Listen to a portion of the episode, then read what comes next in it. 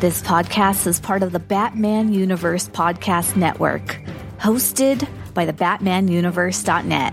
Check out everything related to Batman and the entire Bat family at the BatmanUniverse.net, including news and original content related to comics, movies, television, merchandise, video games, and more. Also, check out some of the other unique podcasts that TBU has to offer.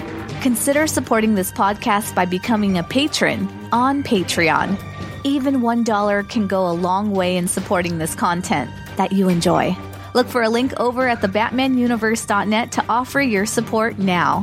And now, on with the show. I'm back, baby! I'm back! The boys are back in town.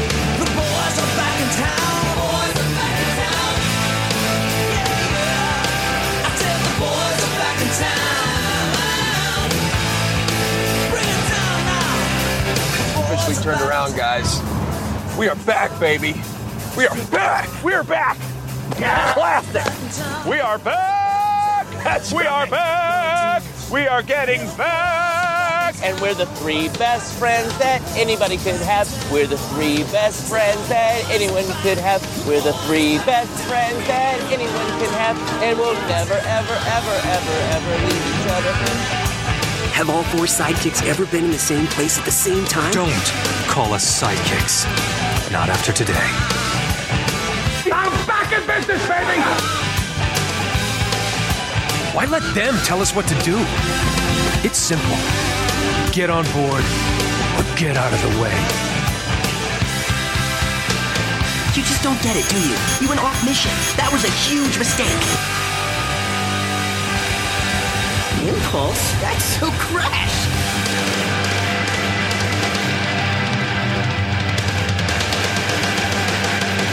I'm back, baby. Why isn't anyone ever just whelmed? Hello, everyone, and welcome to episode 10 of Everyone Loves Young Justice podcast. I'm Rob, and normally Jay would say, and I'm Jay. We'll get to that in just a second. Uh, this podcast is brought to you by the BatmanUniverse.net, your home for all things Batman and Batman's greater world. So check out the BatmanUniverse.net. You can find us on social media at Twitter at ELYJ Podcast. You can find us on Facebook at www.facebook.com slash ELYJ Pod. And you can email into the show at ELYJPodcast at yahoo.com. And if you listen on iTunes, leave a review to help spread the word of the show, and we will read your reviews on a future episode. Like I said, I'm Rob, and Jay is uh, here but not here. So this is episode 10 of the show. Yay! 1 0. We've made it to episode 10. Ironically, Everyone Loves the Drake just released episode 100. Ah, see what we did there? Synergy. So, in episode 9, Jay and I had this pretty decent uh, recording session where we covered issue 3 and issue 4 of Young Justice, the 1998 version. And once we got done recording, we realized it was too big for one episode, but we could have two uh, smaller little episodes. So I decided to cut the episode in half and give you two uh, smaller episodes with episode 9 and episode 10 that you're currently listening to. But at the time that that was going on, we did not prepare a proper intro for what would become episode 10. So, hi, that's why I'm here right now. And a little peek behind the curtain of this episode. Uh, we started a little later than normal, and we were planning on recording a couple more issues, and we started getting a little slap happy in the episode, and a little tired and a little fatigued. It was a long day for both of us. So you can kind of hear that in this episode. And uh, we were going to do another set of uh, issues. And once we got done with uh, what would become episode 10, uh, Jay and I were both were like, I'm kind of tired. Are you tired? Yeah, I'm kind of tired. So we stopped right there. So you might be able to kind of hear us a little bit in this episode and go, wow, those guys sound like they're tired. Yeah, we are a little bit, but this was a fun episode to do. The girls are here in this episode. So, in the 1998 version of the show, It is no longer just the boys' club. The He Man Woman Haters Club is now open for business, or I guess closed if you're looking at the cover for issue four of Young Justice, the 98 version. The girls are here in The Secret, Wonder Girl, and Arrowette. So this is the building blocks of what will become the greater, larger version of the 1998 version of Young Justice. And you'll hear us say it many times on this show. With this iteration of Young Justice, it was just such a fun time back in DC Comics in 98 with uh, this particular book that Peter David just kind of threw caution to the wind and said, let's just let these characters be fun and vibrant and just go on some crazy adventures while having some, you know, some serious themes from time to time. But uh, this is going to be episode 10, so let's start the He Man Woman Haters Club that uh, Bart and Tim and Connor are putting a sign up in front of the cave saying, No girls allowed. Welcome to everyone that loves Young Justice.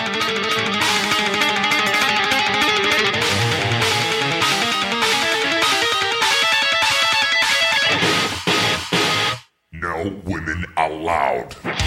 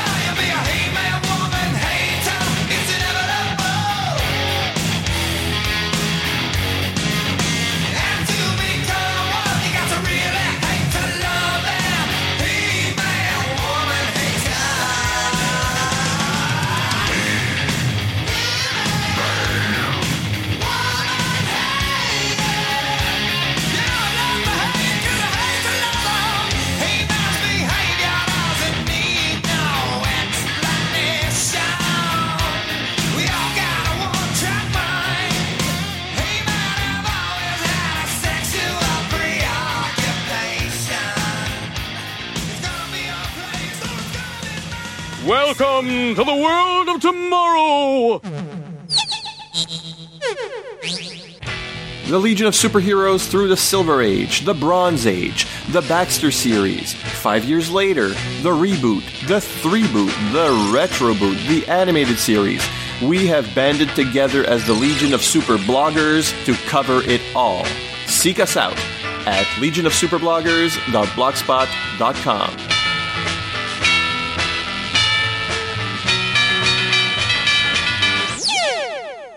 you always have to say it that way? Haven't you ever heard of a little thing called showmanship? To tell you the story of Green Lantern is to tell you the story of the birth of a universe, the origins of DC as a whole. It's a magic emerald meteor from space in the 1940s. It's the establishment of the JSA. It's the birth of the Silver Age. It's the introduction of a universal police force. It's the formation of the JLA. It's the emergence of the multiverse. It's a crisis in both space and time. It's an emerald dawn. And it's an emerald twilight. It's the brightest day. And the blackest night. And the Lantern cast covers all of this and everything in between. We're Green Lantern's greatest advocates and fiercest critics. We've been fans for years, and it's the reason we're self proclaimed Lanternologists. So find us on iTunes and Stitcher and give us a listen. Because the history of Green Lantern really is the history of the DC Universe. And we've got the interviews, commentaries, reviews, and more to back it up. Recognize Superboy B04. All right, and now the synopsis and information for the 1998 version of Young Justice, Young Justice issue number 4, reads as follows. The cover date was January 1999. The on sale date is November 4th, 1998. The cover price is $2.50, and the editor is Eddie Berganza. The title, Harm's Way. The writer is Peter David. The penciler is Todd Nauck. The inker is Larry Stucker. Letterer is Ken Lopez, and the colorist is Jason Wright. The cover credits for issue 4 are Todd Nauck and Larry Stucker, and this has been reprinted in Young Justice, A League of Their Own trade paperback in 2000, and this has a new reprinting in 2017 in Young Justice Book 1. And now the synopsis for Harm's Way. Arrowette lies on the ground with an arrow sticking through her left shoulder. Responsible for that is a young man who calls himself Harm and intends to use Arrowette to get to Impulse. After Harm left, Arrowette cries out for help, but nothing happens until a flying vehicle throws a shadow over her. Meanwhile, Young Justice is in Spain and they were able to catch a female thief named Tora. The three heroes celebrate their success, but not only is the supercycle missing, but Fit and Mad are on the site as well. The two agents want to get information on the secret, but the boys pretend total ignorance. Finally, the supercycle reappears and Young Justice takes off before Fit and Mad are able to further their interrogation of them. However, Superboy discovers a whole lot of blood is in the backseat of their vehicle. Somewhere else, Wonder Girl takes care of some boys who are torturing a cat. Suddenly, Secret appears because she hopes that she can be friends with Wonder Girl. Wonder Girl agrees to accompany Secret after she heard that she could introduce her to Superboy. Back in their secret base, Young Justice tells Red Tornado about the blood they found, and the android already knows about it. The supercycle dropped off Arrowette to the cave. Impulse quickly rushes to her and uses his vibration powers to take the arrow out of Arrowette's arm. The heroine tells Young Justice that she walked into a trap set by Harm. Superboy is mad about this and quickly finds off to find the villain without further talking to his teammates. It does not take Superboy long to find Harm, who has already attacked his next victim, Wonder Girl. Superboy saves the girl, who is obviously a little enamored with him, but Harm is tough. First, he defeats Secret with an electrical charge, and then he knocks out Superboy using special gas coming out from the hilt of his sword.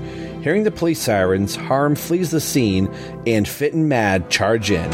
Secret and the two heroes are gone as well. Back at the base of Young Justice, Secret asks the others for help to rescue a group of beings which are just like her, trapped. All right, let's take a look at issue four of Young Justice. This is the one we were talking about after issue three. Uh, this is titled Harm's Way. Issue four And, after uh, issue three. That makes sense. Yeah, it's it's amazing how it's amazing how numbering goes. Unless you're And- zero hour or countdown. Yeah. and, and tell you what, that's crazy if you, you have a, a comic book app that's organizing your comic books and it's putting the zero, because numerically zero would come first. But that, that's a whole other thing of like, it doesn't come first because of the date. But Right. anyway, Young Justice, and now with added girl power. Man, I can't read in the late evening. so we've got the three principal girls and Wonder Girl, Arrowette, and Secret, and it looks like the Young Justice cave is boarded up. It's like girls keep out, danger, and you can just see the eyes of Robin, Superboy, the earring of Superboy, and then the hands of Bart, which I thought was like, what is that gold If thing? you didn't point it out, I was going to. That that cracked me up. I love the Yeah. He-Man woman haters at the top too. Little Yeah. little rascals reference. and that I like to put music in every now and then. And when I read that, it makes me think of the band Extreme. They had a song called "He-Man Woman Haters." Oh gosh, uh, from, from the you know '90s. So that that may that may be a thing in this episode. Let's get somewhere. some Nuno Bettencourt in here. Yeah. Yeah, yeah. I'm all about some Nuno. Really cool, and I'll probably say it, and I'll beat this dead horse. It wasn't bad enough in our previous episode where we were talking about the brown costume. I don't like to use the word hate a lot, so I'll find another word. I cannot stand Wonder Girl's costume. I didn't like it. I didn't like it back in '98, 2019. Knowing what costume she would eventually wear, I, I really do not like this look for her at all. It it's nails on the chalkboard. Arrowette, I have always dug her costume. Secret, I think, is just drawn very well. But I don't know if I checked this out because I didn't like the costume as well, but I never noticed the G attached to the Wonder Woman logo. I'm like, I don't know where my head is, but this just looks like it's a horrible costume. I, I Todd Nauck draws it very well, but I just think this is a poor design. Other than that, I think the issue is presenting what it is. The girls are front and center. This is going to to feature them. So, what did you think of this cover? Now that I just kind of poo pooed the whole cover. No, it's. I mean, it's a fun cover. I mean, you you got the silliness of the boys with a girls have cooties, stay away from us kind of mentality, which of course they don't really think like that because Superboy is always flirting with the ladies. But uh, you know, it, it's just it's just a funny stereotypical representation of wanting to stay a boys club, which you know eventually they relent and you know work alongside these girls really really well. And the girls are all really good characters too so. But no i mean it's just a funny cover. Yes cassie's costume is just yeah i mean it's i think i called it endearingly terrible before. Um, Yeah, yeah. 20 years removed i mean i'm not going to say i even like it or if they made you know a statue of it i would buy it because i like it even ironically it makes sense in her story because she effectively just slaps it together Yeah. but i mean it uh, i mean it looks bad in all the ways that superboy's costume could have looked bad and dated but pretty much doesn't yeah. I mean, there are dated aspects of his costume, but it still looks pretty good, even with the, you know, the leather jacket. This is everything that could have gone wrong with Superboy's costume, and it did go wrong. so, um, it's not great. It's not. No, no. But other than that, I mean, the cover's fun. Yeah, I like the design of Secret. She's not a character that you really think about the design very much because she's supposed to be very, you know, smoky and ethereal. I mean, I like how her she has kind of a trench coat slash cape, you know, look that that even then, you know, it it doesn't it doesn't necessarily look like it in like a schlocky cheesy way. Uh, it fits Mm, yeah. with the rest of her design and Arrowette's costume is uh, is pretty good. It's not my favorite look. I definitely Right. like it more than her first look from her secret origin story uh, Right, that her right. mom made her wear. I mean, I like it. It's yeah, it's fine. It looks okay, and yeah, Todd Nauck draws everything you know really well, and everything fits well in his style here. So generally, I like the cover, even with Cassie's endearingly awful sleeveless denim vest thing and biker shorts. Yes. and overly large shoes and and socks. Yes, and skateboarding goggles. Yeah, and I, I and reading this, we the the secret origin that we keep uh, talking about, the uh, that they ref- she refers to that's what they are specifically, and I was like, oh, that's right, I forgot that's that's what they were. They just weren't just Velma glasses that she was wearing. Right. This opens up with you know title Harm's Way in a very kind of gruesome shot here. Well, is the wrong word, but we haven't really seen anything like this in the book where Arrowette literally has an arrow right through her left shoulder, like a clean straight shot through. You know, there's blood on her shoulder, blood on the tip of the arrow, and she says, "Wait a minute, this isn't funny," is what she says.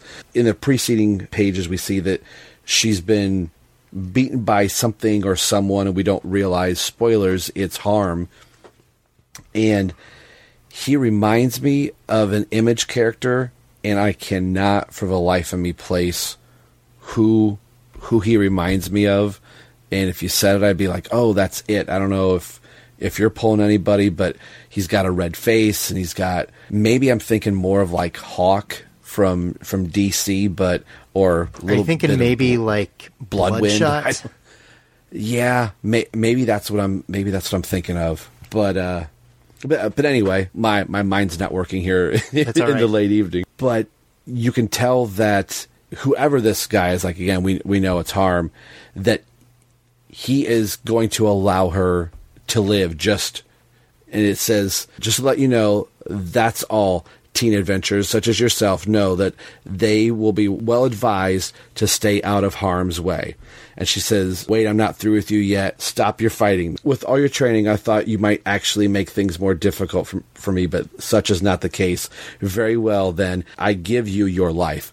That uh, it, it's not even worth his time to try and take her out. He's already done the the quote unquote damage to her that he's wanted to do, and she is rescued by the super cycle. So, what did you think about the opening section with Harm here and uh, the way we're introduced to Arrowette? I mean, it is. I mean, if the I could see this uh, the cover maybe not grabbing as many people, even though familiarity with the characters makes me appreciate it. I could definitely see it as one that maybe wouldn't gra- uh, grab people's attention, even if they picked it up off the newsstand. But turning the page right away and seeing Arrowette backed up against a brick wall with an arrow in her shoulder, I mean it it got my attention really quick because I mean, yeah, it is not funny. It's not you know a goofy romp like we'd come to expect so far, but it also doesn't feel total, totally like dissonant. Even though it's not, you know, super fun and everything like that, it doesn't feel necessarily gruesome for the sake of being gruesome. It does uh, Mhm. make it feel that she is in real danger, though. I do think that, uh, I mean, Harm is one of those characters that he wants to be taken more seriously than you will actually ever take him seriously. Yeah, yeah. like he's threatening and dangerous in that he's unhinged and just a despicable person, mm-hmm. but he's not nearly as powerful as he wants to believe he is. So some of his dialogue just makes me roll my eyes in a way that I think you're supposed to. Yeah. Like if you know if they were just you know if the entire team was standing there and they were all fighting you know fighting him and he was like you know just stay out of harm's way everyone would probably have the same reaction and you know gag because that's a terrible pun. But it's i mean he's still unexpectedly brutal in the way that he is handling characters and even having such disregard for them that he that he thinks that they are so like he thinks she is so low uh, so far below him that uh, sparing her life is almost something he's doing out of pity rather than you know out of a mercy and everything so it does show that he's a a gross character in the way that you're supposed to see him as Yeah. I'm glad that you said that he is bigger to himself than what he actually is. And probably, like you said, deep down, he knows he's probably not the big threat. So he's just relying on his words and what actions he is able to to do to hopefully bring his his point across. If he comes up in contact with with a bigger person, that Arrowette isn't. Obviously, she's not able to match him. She got shot got taken out by her own arrow. So if you get into a Superboy or Robin, he's probably going to meet his match a lot quicker. So it's it's the bully going for the weaker person because if he t- takes on the stronger person, he knows he's probably going to lose. yeah definitely So we move to Spain. I claim this land in the name of Spain. and we get our first introduction to Tora. This is her first appearance uh, in the series. I think she has a few more sporadically throughout. And the boys are in Spain for the running of the bulls, it looks like, down the panel that's going uh, north and south on the page. And I always like when they're speaking a foreign language and they do the greater than, less than signs instead of the parentheses with little Oh, yeah, asterisks like little brackets yeah yeah, little brackets is saying translated from Spanish. Like I couldn't figure that out. Or sometimes what I think is almost funny that some comics will actually put it in Spanish or in whatever the actual language is, if it's Russian or something like that. And then slowly they'll start to, I don't know if you've seen any movies where they're speaking in German or whatever it is, and slowly they just start trans. like the hunt for red october Yeah, where they'll just automatically just start going, not automatically, but slowly go into English. Then they never speak whatever, you know, Russian right, or right. whatever it is to let you know, like, okay, everything we're saying is English, but just know that it's in, it's in Spanish or whatever. So that's what this is. When I first saw Toro, Toro here, I thought she was Zorro for like a, a brief second. And I've always had a fascination with Zorro and uh, all of that. So I was like, oh, wow, Zorro's in the book. Oh, wait. No, no, it's not. But uh, I thought this was an interesting character for a young Justice to come up against. And I think that's the fun thing about this book that Peter David has a really cool way. Like, yeah, he'll bring some A-listers or B-listers into the book, but he has no problem creating new characters for the book that really kind of hold their own up against Young Justice.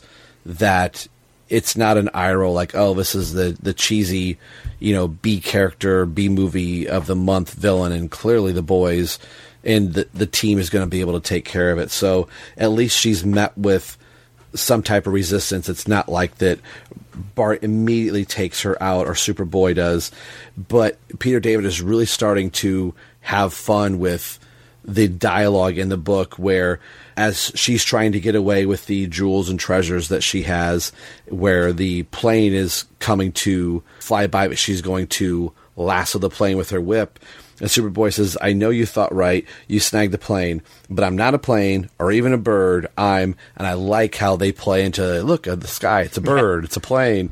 And she says, Superboy. He says, Oh, you guessed. I was actually going to say Superboy. So again, very full of himself. And he wanted to be the one to say Superboy as if that, that line up in the sky is a thing that's in DC Comics that he has heard been said about Superman, so he's referring to himself as that. Which, I, again, I thought that was just really fun uh, how that's played out through here, and that the plane is going to crash down, and so he's got to go save, stop the plane. Which you really don't see that. It happens off panel. The batarang comes in, hits her on the side of the head, knocks her out, and then Bart swoops in and catches her. And Robin really doesn't do much in this other than throw the batarang. So, what did you think about this sequence? I mean, it's it's definitely a good balance of the fun action. I love a lot of the again the the layouts that Nauck uses here, like the depicting the the running of the bulls or uh, whatever they or whatever it's actually called. Uh, I think that's what it is, the running of the bulls Yeah. in a side panel. You know, to Mhm. almost evoke how you know they're going down a long street. He's taking up the entire side of the page uh, to depict that, even though it's in a relatively thin panel. That was really creative and cool. And then having the rest of the action off to the right in some uh, larger paneling. It's balanced really fun with some, you know, just some fun dialogue, you know, Bart being, you know, goofy and Superboy, yeah, being full of himself and almost being flattered that she recognized him hmm. until he realized that, oh crap, I have to go save somebody or a bunch of somebodies. I did love on, I think it's page five there where it says oh, and then there's an asterisk, and then it's down a caption at the bottom saying insert current popular but unprincipled teen profanity here. I thought, I thought I thought that was that, that was pretty funny. That was just a silly. ga- It's it's little gags like that that you know make me laugh. Um, and to your point, Tora has. I mean, she has a really cool design. I mean, it evokes Zorro. I'm sure on purpose. Right. Uh, I mean, they were definitely going for a female Zorro ripoff, but it works. She has a, a very cool look. I don't remember or even know if she does show up later on. I'll take your word for it that she does. Uh, but uh, I like the look of like the kind of the Spanish swashbuckler is a lot of fun. And then yeah, it's it's almost funny that you've got the two superpowered guys who should be able to handle, you know, who is probably just a, a common thief, even though she's a costumed common thief. They should be able to handle her. But it's the guy who doesn't have any powers and just has a bat shaped boomerang who's able to subdue her. that's that's uh, that's pretty fun. Just working with the team dynamics there. And um, I, I don't know why, but uh, again, I think it's page seven where Robin jumps from the roof and then lands on the ground. That's Mm, always one of those that. cool Tim Drake shots that I've just always been burned into my mind. I don't know what it is. Like uh, a lot of you know Tom Grummett's covers with Tim stick out. There's a lot of uh, uh, Mike Wieringo images that uh, really stick out and make me think of Tim Drake when I see it. This is another one that kind of jumps to mind whenever I think what were some really cool shots of Tim Drake when he was Robin. I, I just really like the way Nauck depicts that that little jump off the roof there. And then, uh, yeah, you get fighting mad in some sombreros and ponchos. and, uh, and then, you know, they're coming and questioning them about Secret, and the boys, of course, pretend like they don't know what she's talking about. It is really funny how they each have a different way that they think of her. You know, Yeah. Bart thinks of her just as really peppy and cheery and, you know, just a nice, fun person. Uh, Superboy thinks of her in a very, I hesitate to say anything too outrageous here because she's supposed to be a teenager, but he uh, imagines her like in the- an alluring pose, let's say. Yeah, the the the atypical probably girl next door, you know, where he's like, yeah, she's hot, she likes me, you know that that type of that type of thing. Yeah, definitely. And then Robin thinks of her just as, you know, a fellow hero and adventurer. So that that was a pretty pretty fun little scene there.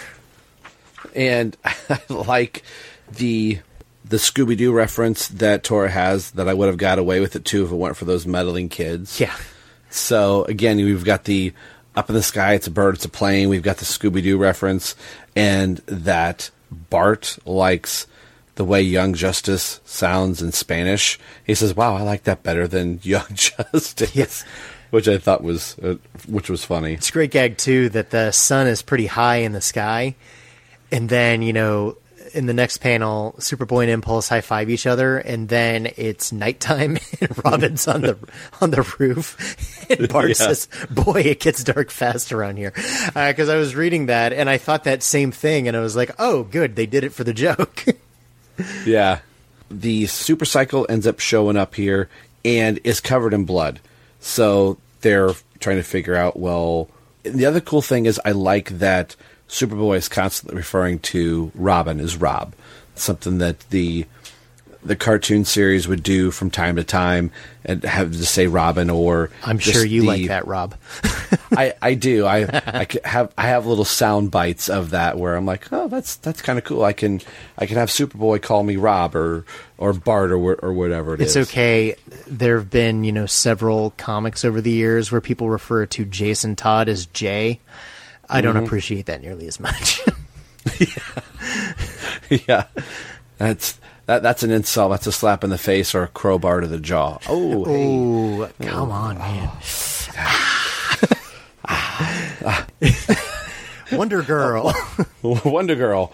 Um, again, not a fan of the costume. I think it looks better here than it does on the cover. Again, the cover is supposed to say, "Hey, grabby." It's it almost looks too big for here. It looks a little bit better. I think more of what it is. It's those knee pads, is- man. Yeah, It's the knee pads. knee pads and the, the the goggles. the goggles, I think, are my big the big square goggles. But we're introduced to uh, Wonder Girl here officially in the book, even though the secret origins technically would come first, but that's a discussion for a later time.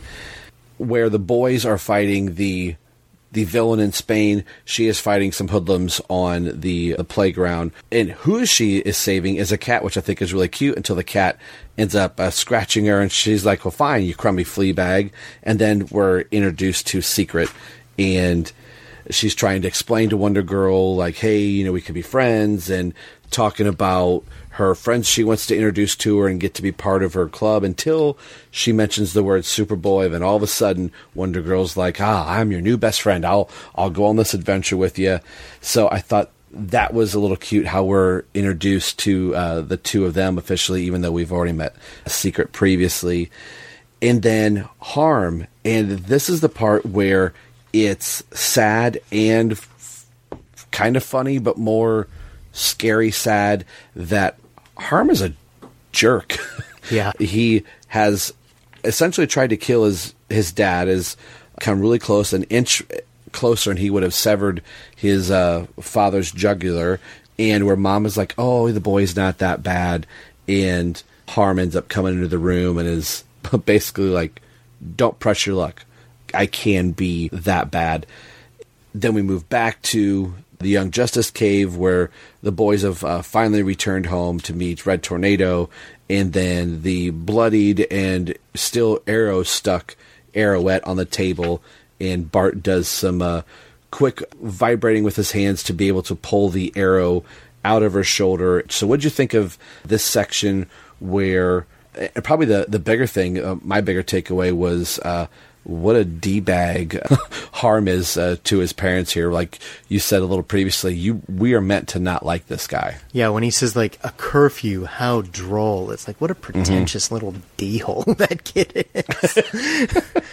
I re- I really like the visual storytelling, especially in the Wonder Girl segment, especially just with a lot of the different facial expressions. I love the kind of a half page image of her, you know, imagining Superboy the way I'm sure Superboy thinks about Superboy. um, right. but uh, there's just some really good visual storytelling here. You know, not actually seeing her hit these guys on the playground, but seeing where th- she hits them too. And then, yeah, I mean, as goofy as her costume is, that is still a pretty cool, cool shot of her. You know, just standing Oh, there yeah. in like a hero pose.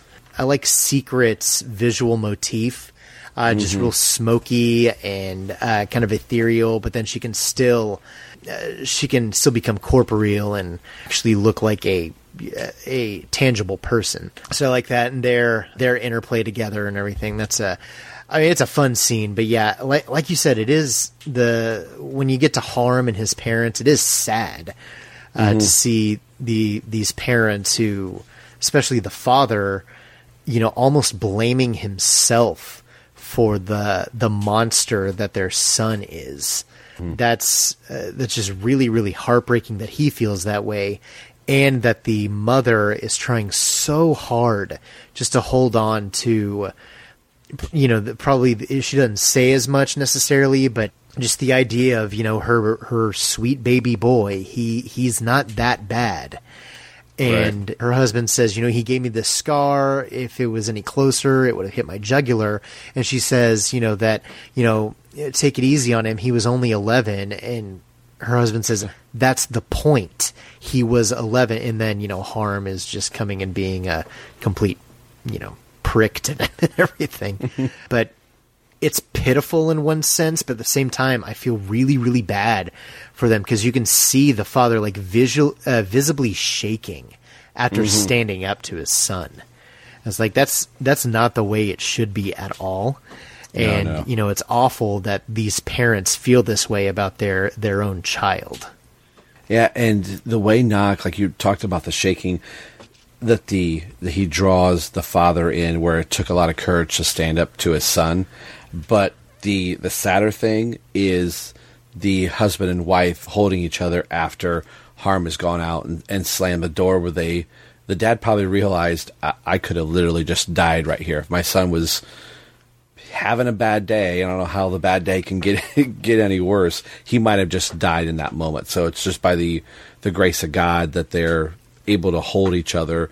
And he probably it doesn't say it, but I imagine he's having that moment of like, yeah, that's the last time I questioned my son. Yeah, and even you know his wife saying, "You can do this. You can." This little pep talk Yeah.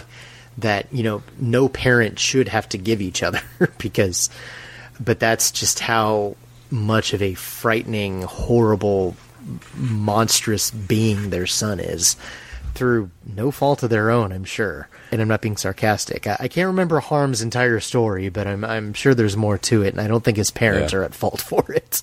yeah, I Um, wouldn't think so. But yeah, and then uh, going back to the to the Justice Cave, it is nice seeing you know as as fun as Bart is as the goofy one who you know doesn't think enough or doesn't let his body actually respond to the thoughts that he's having to where he can you know come up with a you know a, a, a sort of cohesive plan or an appropriate response to something it is nice seeing him having good ideas because bart's not dumb. He's just Yeah, I mean, he's just in his name. He's impulsive. He he thinks way too much. He thinks way too fast, and he doesn't know how to control, or rather, he doesn't control his you know silliness and everything. But he's still capable of vibrating an arrow out, so they don't have to worry about like breaking the shaft and then pulling it through and then hurting her even more,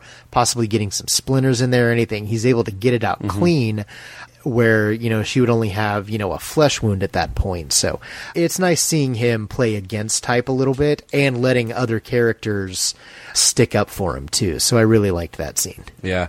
I'm glad you brought that up. That was something I, I really dug is the funny guy in the room doesn't always have to be the funny guy. He can be serious when he needs to be. So it was a nice character beat that the Bart knows, oh, I can actually do something useful Yeah. rather than being the goofball in the room. So I thought that was really neat. So we actually see what happened to Arrowette through her description of you what happened, who Harm is, and uh, she didn't actually know who he was uh, at first, but saying that as as fast as she was able to try and she was just trying to shoot at him and maybe pin his cape or cloak to the wall that he caught it quick enough and threw it faster than what she was able to reload or even see and threw it right through her shoulder. And that was that's enough to send Superboy out. And again Robin is trying to call after Superboy like you know we can't go and half cocked to this. We let's try and have a plan.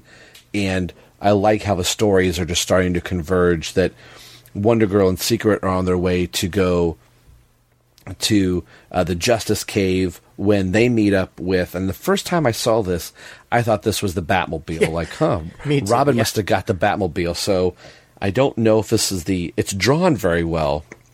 And it almost reminds me of the Grant Morrison, Dick Grayson, Damian Wayne Batmobile a little bit with the, you know, the red hood. Oh yeah, the one that flew. Yeah, the one that flew a, a little bit like that, um, and it's got a little bit of the Arkham Asylum Batmobile built into it. I think a different color might have worked a little bit because again, I, I flinched at first when I thought it was the Batmobile, but uh, Harm ends up getting uh, Wonder Girl and has these little like computer screens that uh, these little blocks that says Book of Blood, a new entry, Wonder Girl, unknown powers, flight, accelerated strength, not much else. So he's able to kind of pinpoint the weaknesses of who these people are that he knows and basically just tethers her and flies her straight into a bridge, a, a brick bridge to knock her, almost knock her out and just drag her through the streets. He comes into contact with Secret, really doesn't have much information for her when he sees Superboy, and that's that's who he's after.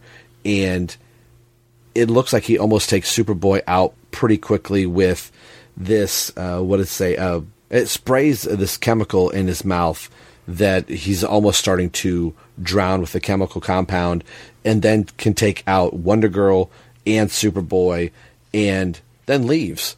And the the teens are gone by the time the police get there, and that's when Fit and Mad show up, and they're almost certain. Okay, they can smell secret. They can they know that the the boys have her or they know her whereabouts. So I thought it was really interesting the way that this wraps up that Superboy and Wonder Girl essentially just wake up from the ca- wake up from the fight, go back to the cave, and Arrowette, Robin, and Impulse do not go back out to help them. And the new quintet, if I've got my math right, is that right? Six are starting to piece what is going on and what their what their next step needs to be. And uh, Secret says helping freeing a group of beings just like me before it's too late. Meaning they got to go back to the uh, DEO to save more people just like her. So the uh, plot thickens, if you will, and this is the not the last that we're going to see harm.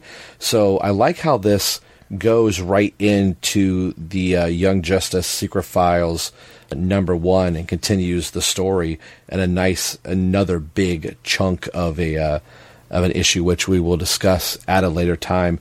So, what do you think of the wrap up of this issue and uh, our villain now that is going to carry over to a, a, a second issue? It's it's not the clearest action scene. Uh, like like you, I thought that was the Batmobile, so I was really confused. Like, why am I seeing these insets, uh, like these inserts of uh, harm, but Wonder Girl's being dragged along by Batman? What? But then I kind of put two and two together. So even though the car looks cool, which I mean. the Batmobile looks cool. So if it was the Batmobile, of course it would look cool. Uh, even though this car is not the Batmobile and still looks cool, it it would have benefited a little better from having a different design for it for sure, just because it is kind of derivative of that you know much more famous car. So there was a little bit of confusion there. Um, seeing Harm take down the characters does show how much of a threat he is. Like even after the scene where his, you know, he completely terrified his parents. Uh, I mean, I don't know. I, I I don't buy him as a genuine threat. I still buy him just as a threat for the story, which Yeah. I think you're kind of supposed to. I mean, he's not ever supposed to be like a you know Lex Luthor level genius or like a even like a Deathstroke style tactician or a Joker level madman or anything. I mean, he's just supposed to be someone that that maybe takes Young Justice off guard because they don't know what to make of him. And anything that the story does to make him seem like more of a threat just makes him seem more pompous. Like his Book of Blood entries are just so dumb. I mean, that's so pretentious. But again, I have a feeling that we're supposed to feel that way because this dude sucks. So the I mean the action itself is fine. It does get a little confusing and muddled here and there. Especially I mean if they if they hadn't had that explanation that the heroes and villains had vacated the battlefield by the Yeah. time police got there, it would have been like, okay, well, why are you know why weren't Superboy and Wonder Girl apprehended? Why are they suddenly at the at the Justice Cave? So I'm I'm at least glad that it's there. Uh, I liked a lot of Nauck's storytelling throughout the rest of the issue.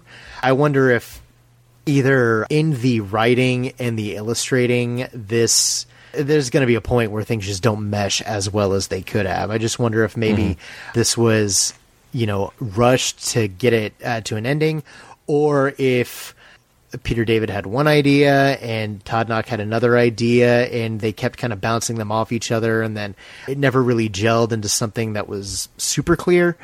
It works in the end in retrospect, but there were some points where the action just seemed to be a little bit too much with too many quick cuts between different Mhm. angles and stuff. It'd be like in a modern action movie where it's edited to like 15 cuts a second and you have no idea what's going on. That's kind of what it felt like. I do like the uh, the final scene, you know, seeing Superboy being comforting Arrowette and then Wonder Girl being really like bitter and you know uh, embarrassed because she has a crush on him and everything and then Secret kind of rallying them into going and saving the other kids who are just like her. I, I think it it definitely leaves it on a good cliffhanger that that keeps you invested more beyond just the story being fun and you know silly and having fun with these characters you're actually getting involved with the larger narrative that's going on and i think it it leaves off nicely here Yeah. And I'm trying to think of the character that Superboy walks in and Wonder Girl's having like, "Oh, hey, I'm fine," and then quickly realizes, "Oh, you're you're you're not talking to me." Uh, Janeane Garofalo is the first one that comes to mind, but she's a little more brash and would kind of say that out loud like apparently you're talking to the pretty girl in the room not me. But there there's that it's almost the the Jan Brady like oh okay well I'll just stop talking you get a little quiet yeah the, you the know really just meek i've never seen the movie which i probably should have but around this time if they had cast a young justice movie i could see them casting Rachael Leigh Cook from she's all that. Uh-huh. like yeah in that exact same like wardrobe as cassie. Yes. You know the one who you know when when she takes off her glasses and you know lets her hair down and everything she's a knockout. But when she's wearing glasses she's the you know dorky girl next door and everything. That's that's uh i could definitely see an actress like that playing that role around that yeah. time. Yeah that is that is very good you know she's Jennifer Love Hewitt one minute and now she's Rachael Leigh Cook with the glasses Right, exactly. yeah yeah definitely yeah this this issue of the the two that we discussed I think seems the most clunky in transitions like the the story that it's telling on you know, on the two pages that you're reading, I think works really well. But it's almost like okay, I want to have this beat and this beat, but I don't know how to get a from A to B or A A to C. And you know, not just to rehash what you said, but I was like, that's that's a really quick cut. Like there needed to be another two or three panels of, and maybe they just decided to take it out. Like, okay, we don't need to see the Superboy and Wonder Girl get up and you know lick their wounds. Like, oh wow, we really got our butts kicked. Let's just get him back to the cave so we can wrap this up. And that happened a couple times throughout this issue that we were doing one thing and then quickly we're right to the next page. And I was constantly going, okay, but how? A couple scenes needed to needed to breathe just a little bit more. Even with uh, Wonder Girl and Secret deciding to go to the Young Justice cave, I think that that got said in like a, a panel and a half, and bam, they were off off to go do that. I wonder. I mean, we we were talking earlier about how like tight a lot of the scripting has been so far with you know Mhm. single issue stories and adventures. It's almost like it's the opposite. Is they were like, well, we know that this arc's gonna take us beyond this issue, so we need to set it up, but, but we can't show too much of our hand in this issue, so we need to Mhm. pace it out more, and that's why everything felt a little looser towards the end and a little choppier and kind of sloppy. Well, I think that's where we're going to end uh, this episode for uh, Young Justice. We are now four issues into the series, and if you count the uh, World Without Grown Ups, we're actually six issues in, and uh, I like where this is going. It's it's been a long time. I have not read every single issue of Young Justice, but I have read a lion's share of them.